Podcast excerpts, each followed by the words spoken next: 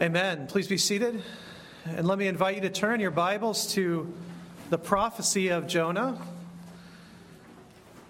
Jonah, you'll find it on page 920 and 921 of your Pew Bible. It's a short story, really just one full page of Scripture. Jonah. And we'll begin reading in a moment in chapter 3. As probably most of you know, the book of Jonah was our focus at VBS this past week. And as we've done a few times before, I want our sermon this morning to complete that week. In doing so, I hope the kids, I hope the kids hear some things that sound familiar, and I hope the adults and young adults who serve can also profit by this overview of the message of Jonah. Also, parents, let me just encourage you once again to engage your child in conversations about what they learned this week. For those of you who had nothing to do with VBS, this sermon I think is still timely. Romans chapter 1, our sermon last week, painted a very grim but wonderfully accurate and penetrating picture of our current culture for sincere believing Christians in this nation, I think it is all but impossible not to think of Romans 1 right now. Living right now in our country's history is like watching Romans 1 come out of the page and take three dimensional form.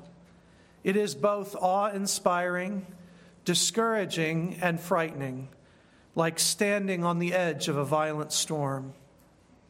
To put it another way, we are thankful this past week that the Supreme Court has recently decided to allow us to be Christians when we step out our front door.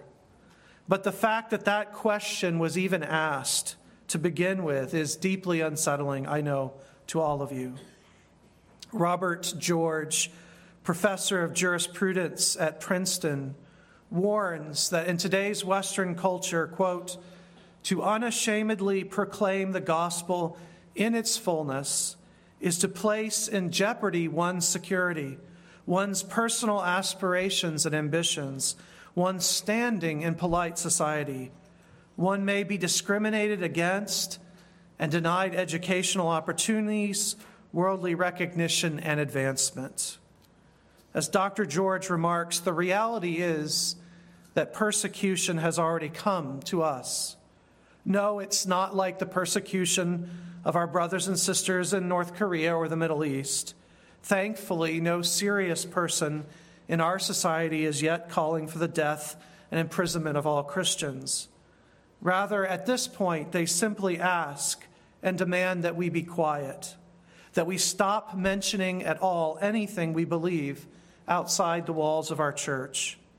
Yes, they say, the right to private worship in a building should be maintained, but outside that building, we must be, we're told, absolutely secular and atheistic in every area of life, business, medicine, and technology.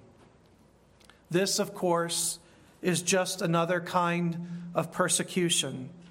It's why the Obama administration dragged the Little Sisters of the Poor into court. This order of nuns devoted to caring for the dying poor were sued repeatedly by the government in order to compel them to cover abortions in their health insurance plans. The goal was to fine them millions of dollars and thereby close their ministry to the dying. The state of Pennsylvania was particularly venomous in their desire to destroy the order of nuns, and many other examples could be offered this morning. The simple truth is this they are no longer willing to tolerate us in our way of life, and they have aligned the Fortune 500 companies, the media, Hollywood, and Academy to wage cultural war on Orthodox Jews, Muslims, and Christians. But now the question is this how will we respond? Will we respond with love and courage or with rage and fear? Believe it or not, these are the very issues we find in Jonah. So please stand as we will read together, beginning in chapter 3 of Jonah and through to the end of the book. Then the word of the Lord came to Jonah the second time, saying, Arise, go to Nineveh, that great city, and call out against it the message that I tell to you. So Jonah arose and went to Nineveh according to the word of the Lord. Now, Nineveh was an exceedingly great city, three days' journey in breadth.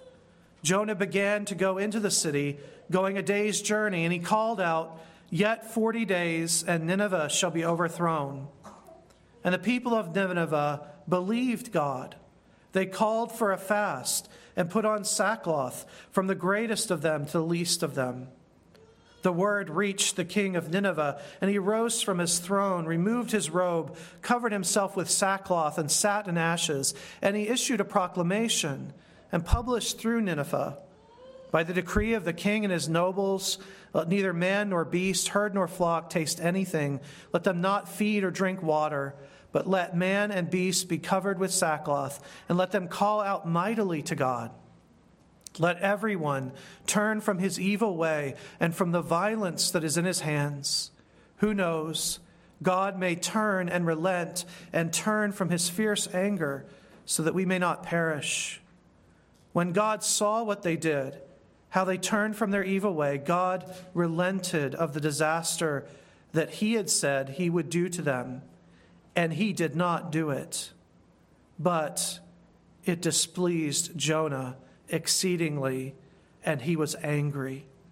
And he prayed to the Lord and said, O Lord, is not this what I said when I was yet in my country?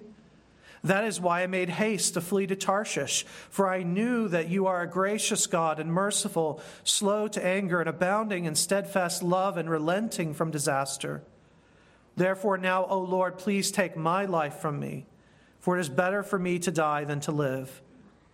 And the Lord said, do you do well to be angry? Jonah went out of the city and sat to the east of the city and made a booth for himself there. He sat under it in the shade till he should see what would become of the city. Now the Lord God appointed a plant and made it come up over Jonah that it might be a shade over his head to save him from his discomfort. So Jonah was exceedingly glad because of the plant. But when dawn came up the next day, God appointed a worm that attacked the plant so that it withered. When the sun rose, God appointed a scorching east wind, and the sun beat down on the head of Jonah so that he was faint.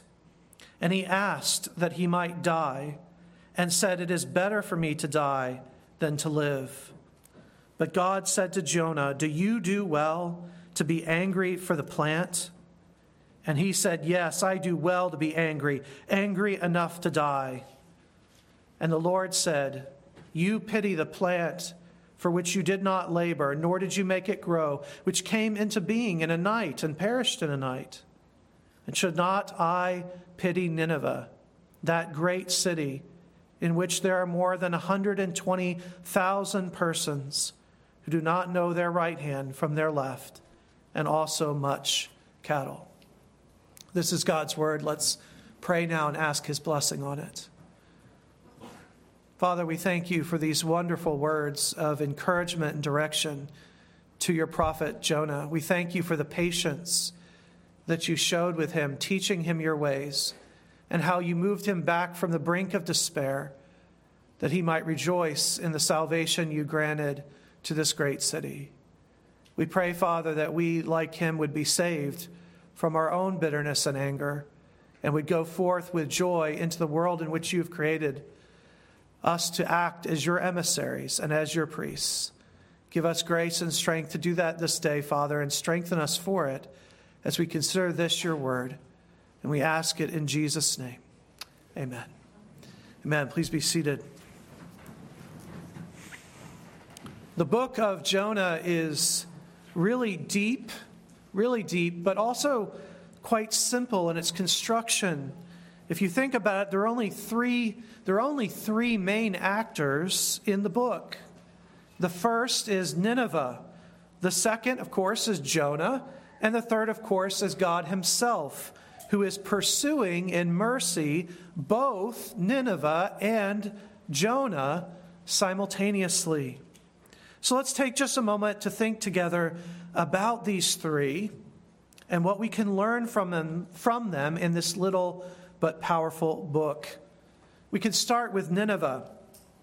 Today, it's a city in Iraq called Mosul, but at that time, it was a leading cultural powerhouse known for its violence against its enemies and its mistreatment of vulnerable people, including the people of Israel.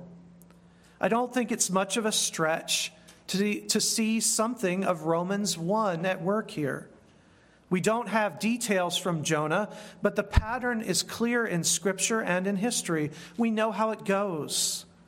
The people worshiped idols instead of worshiping a spiritual, divine creator God who is above the creation and therefore above our manipulations. Idolatry always destroys and debases the human heart because it sets up created things rather than the Creator. And whenever people turn from worshiping God to worshiping themselves, as we do in our culture, or some other part of the creation, they demean God, of course, but also, sometimes unintentionally, they demean themselves as God's image bearers. Human life, human life is only sacred if it is holy, if it reflects a transcendent creator. And without this clearly defined and maintained sacred character, human life becomes inevitably cheap. And then it's just a short step toward violence and abuse. Now, living like this, living as Nineveh lived, it's difficult. It's still difficult because God has left us with a conscience. So, to make sure the culture of Nineveh could keep on doing its evil, a priestly class of people is appointed to assuage the conscience and ensure religious blessing. Just as today, the Russian dictator Vladimir Putin has co opted the Russian church to approve all his assassinations and wars. Only the constant reminder of one sovereign judge of heaven and earth who sees all things and sees every injustice and does not discriminate in judgment can begin to keep in check our violent tendencies. But sadly, this is an old, old story which repeats itself in every civilization that has ever existed. It became manifest in my ancestral home, the United Kingdom when many years ago the United Kingdom adopted the slave trade. The English, my ancestors, were great shopkeepers, great traders, and sailors. But in their pride, they thought to trade in people as they would trade in gold and silver. The consequences were beyond horrific. The state church, Anglicanism, sometimes fought these things but also ensured that publicly at least, God was on the side of England as it built its empire on the backs of the weak. This is also manifest in our nation today with its history of exploitation and slavery. It is especially seen today in the form of abortion and infanticide, where people once again become objects and not image bearers. The priests the priesthood of our own nation, the therapists, assure us that we'll be fine, and they offer to us many magic orange bottles of medicine to ensure we never get too down about our rampant acts of wickedness. They keep assuring us that all our nastiness is really down to our parents or some lack of love and acceptance, and yet we never grow freer or more at peace. They can cover something up, but they cannot bring real healing or real peace. Now, something like this, something like this was the situation in Nineveh, as it has been in every great civilization. So we might ask, why is God choosing to intervene this time? If this is kind of just the way of the sinful world, why is God stepping in here?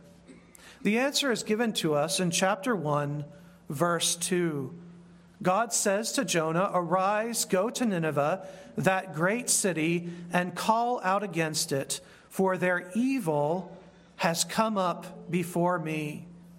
More literally in Hebrew, God says, Their evil is in my face. In other words, God is patient with the nations of the world. But that patience has a breaking point, and Nineveh has reached that breaking point. In fact, the language here is almost identical to the language used of Sodom and Gomorrah, where human trafficking and sexual immorality were rampant. In such cases, God does step in to preserve the creation, to preserve human life. If he did not do this, the whole world system would collapse. And yet, God is merciful in doing this. In fact, Jonah ends, the book of Jonah ends, with God reminding Jonah that if he were to fully judge the earth, if he were to fully judge this city as Jonah wants him to, many innocent people would die in the process. God says at the end of Jonah, Jonah 4, verse 11, and should not I pity Nineveh, that great city in which are more than 120,000 persons who do not know their right hand from their left, and also much cattle.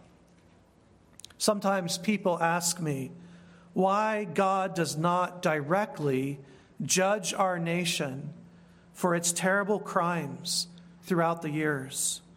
My answer to them is usually twofold. First of all, He is.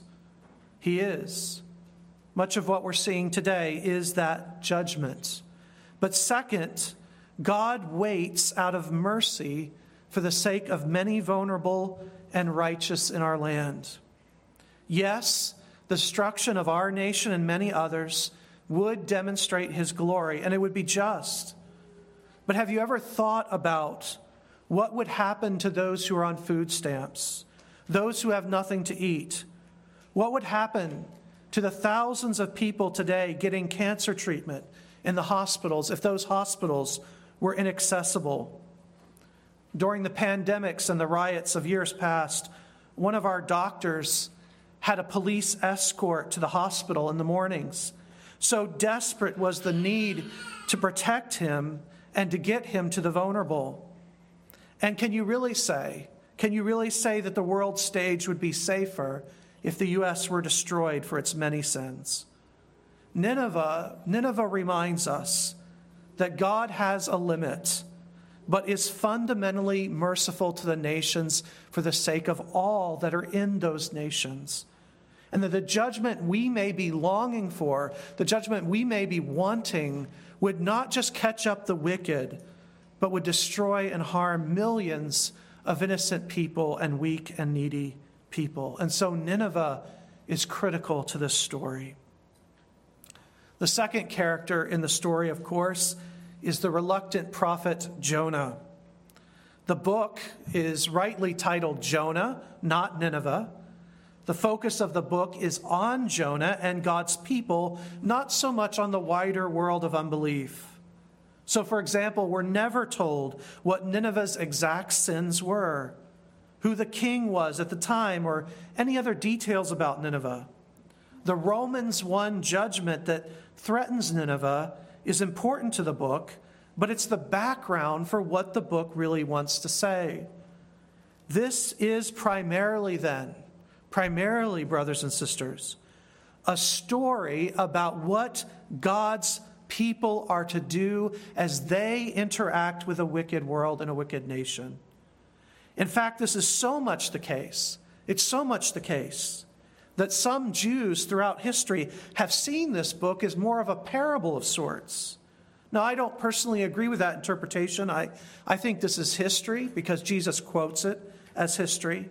However, you can see how they might have thought that, that it was a parable.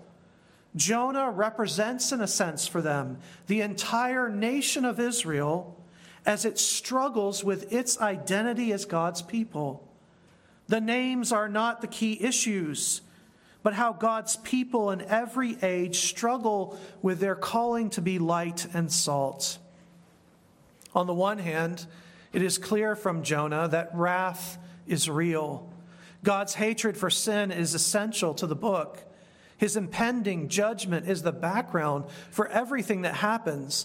And so the church of God, as it reads Jonah, must reject entirely the wicked ways of nations like Nineveh.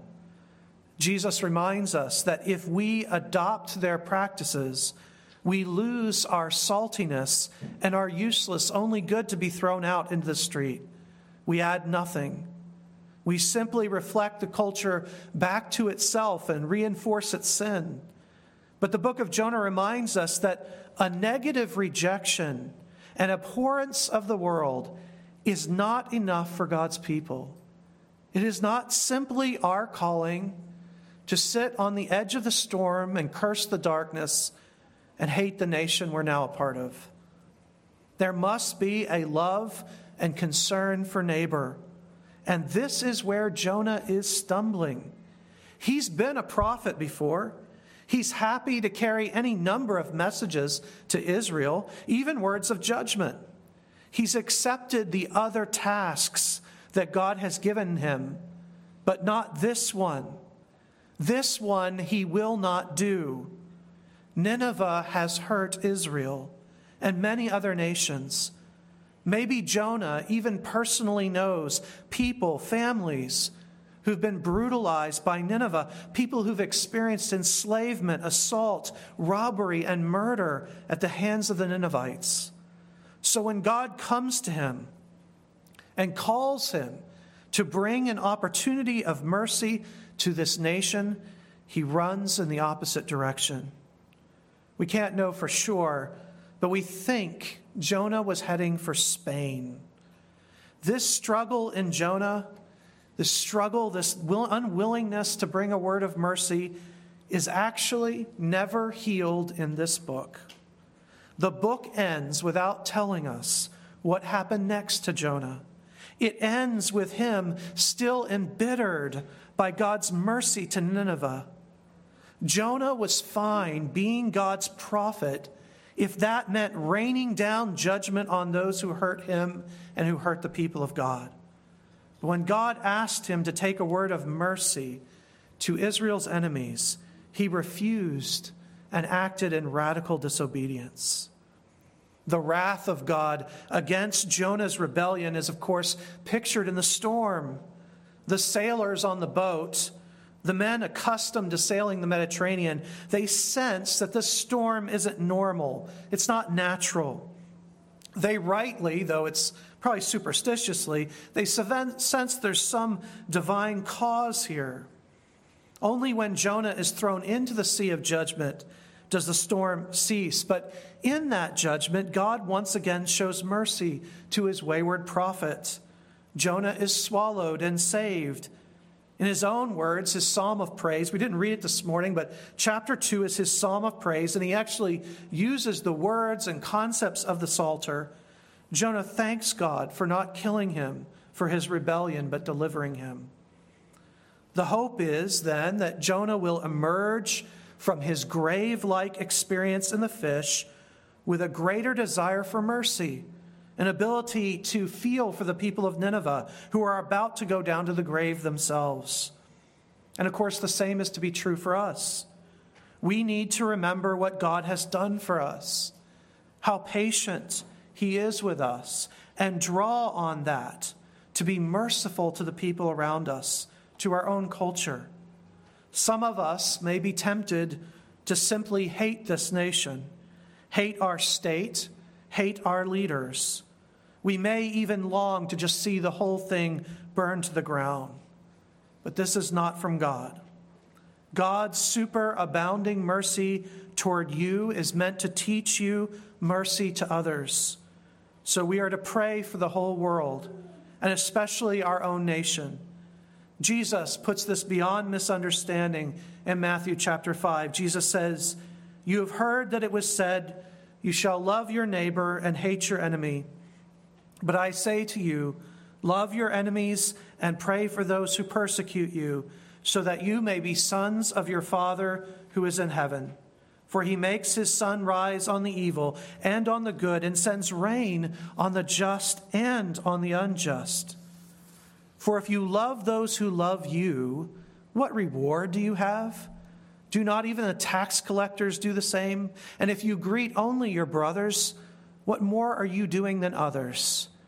Do not even the Gentiles do the same? You therefore must be perfect as your heavenly Father is perfect.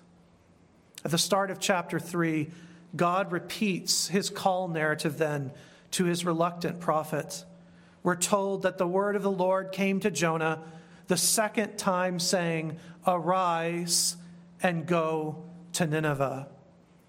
This time Jonah obeyed, and the people of Nineveh stepped back from their wickedness.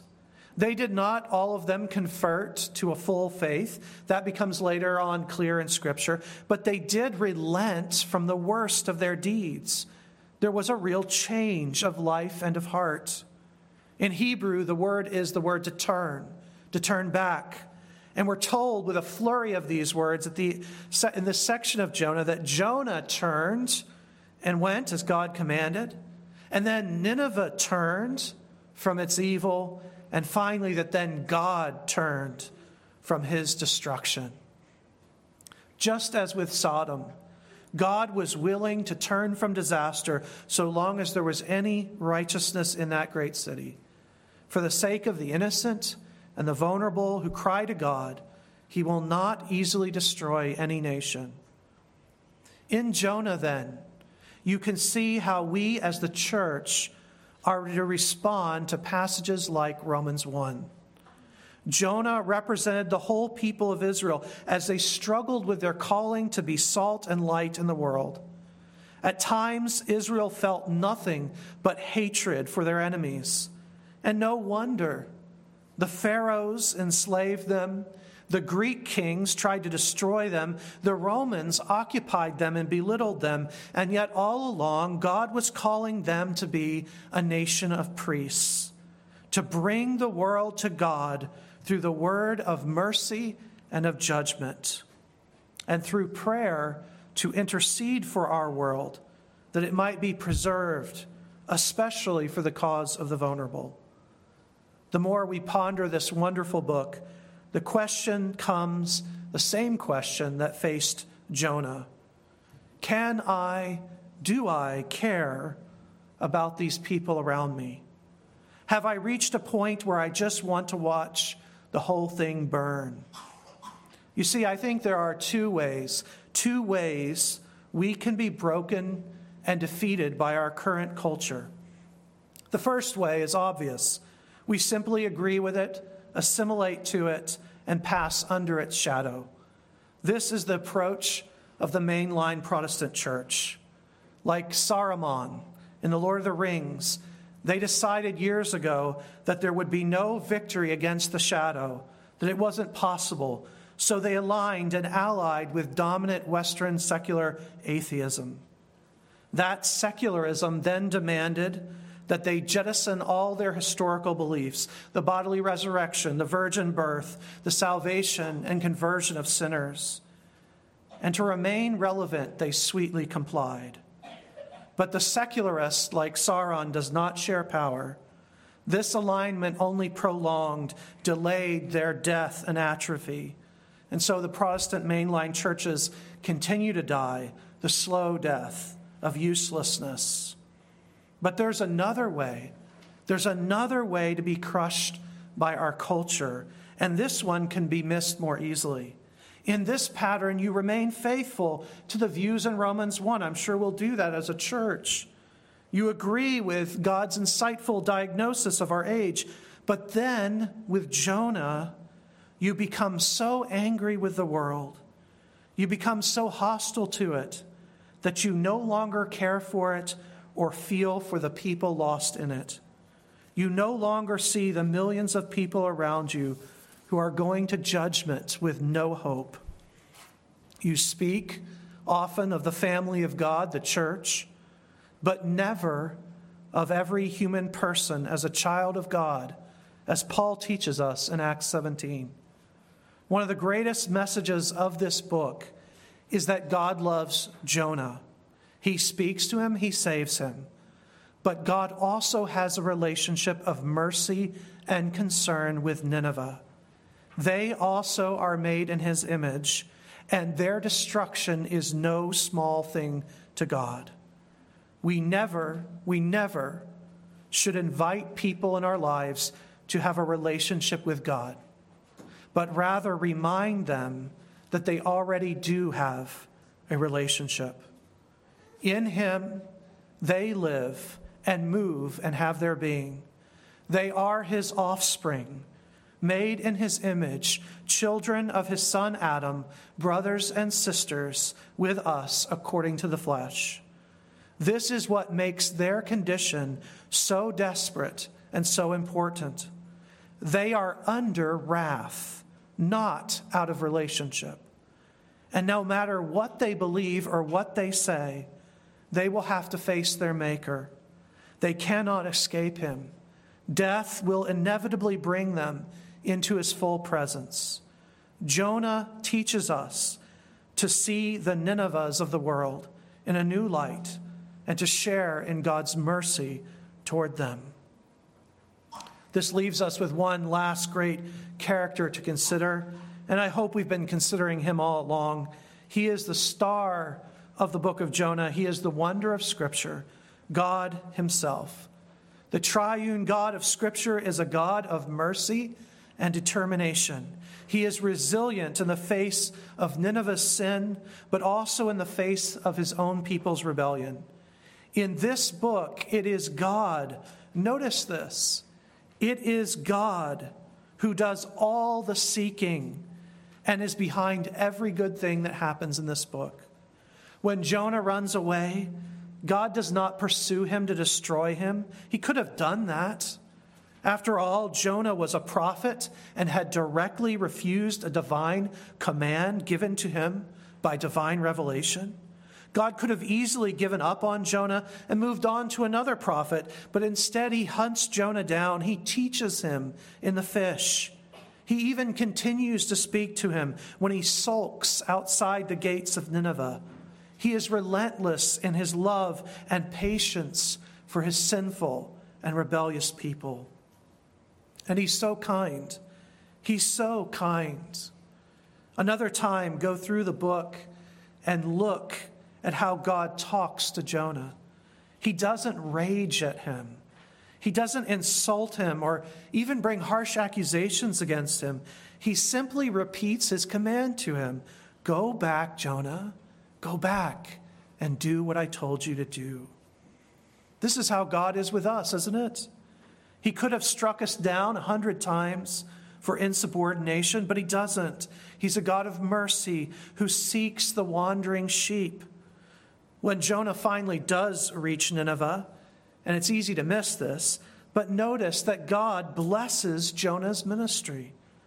Yes, of course, it's not what Jonah wanted, but it is another act of God's amazing grace to him.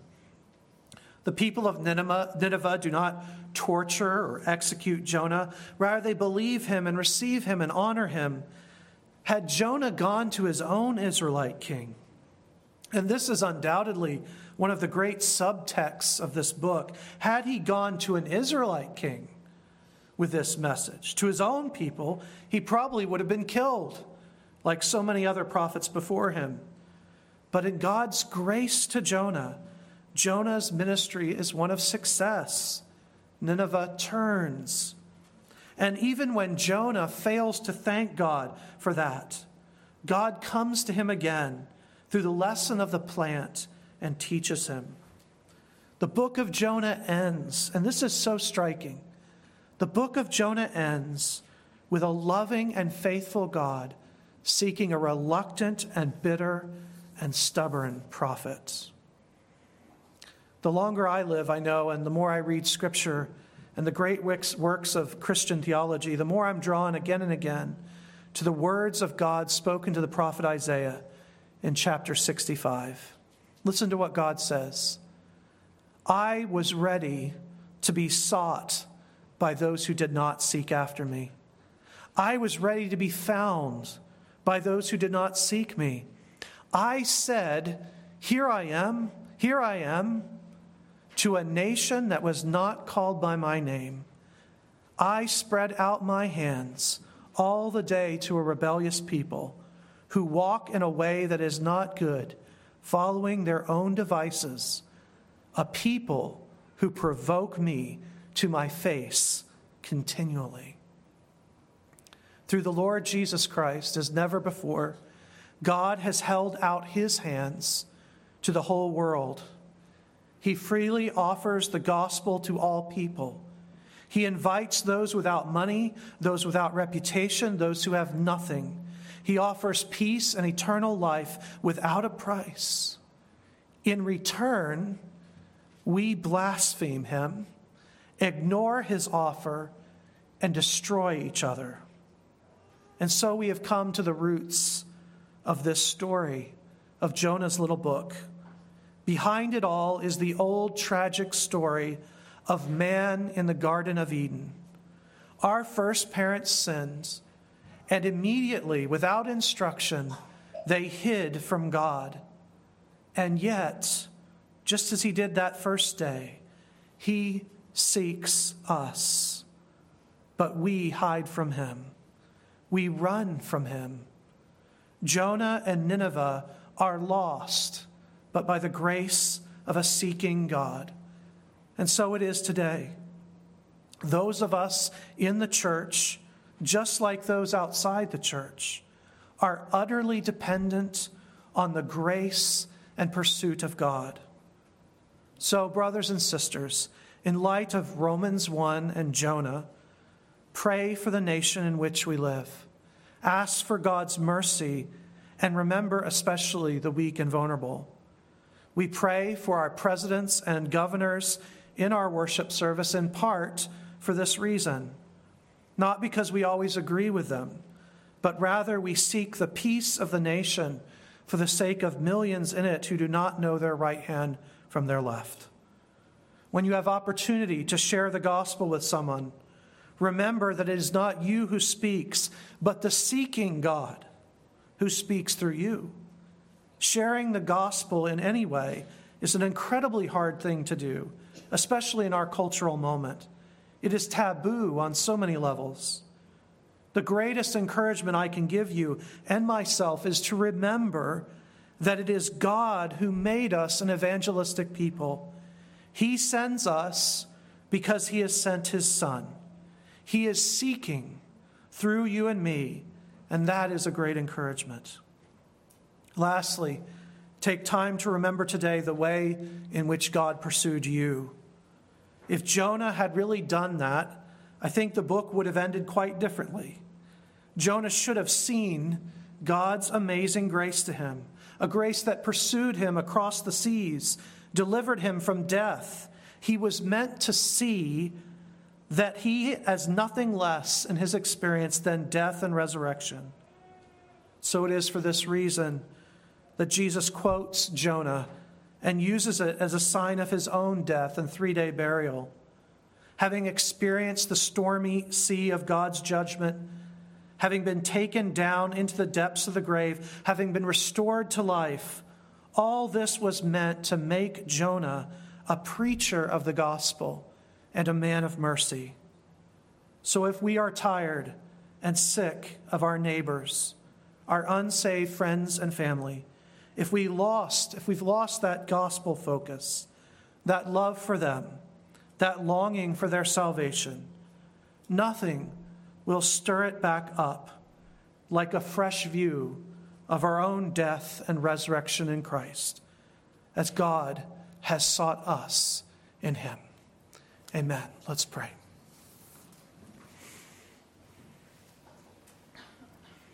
Indeed, Father, even as this sermon is preached, your hands are open wide to a desperate and wicked world in which your own people run from you in sin, and the people of the world curse your name. And yet you are a God of incredible mercy and abounding love. Turn us again towards your love. Seek us and find us, and make us instruments of that seeking, we pray, to the world. And this we ask in Jesus' name. Amen.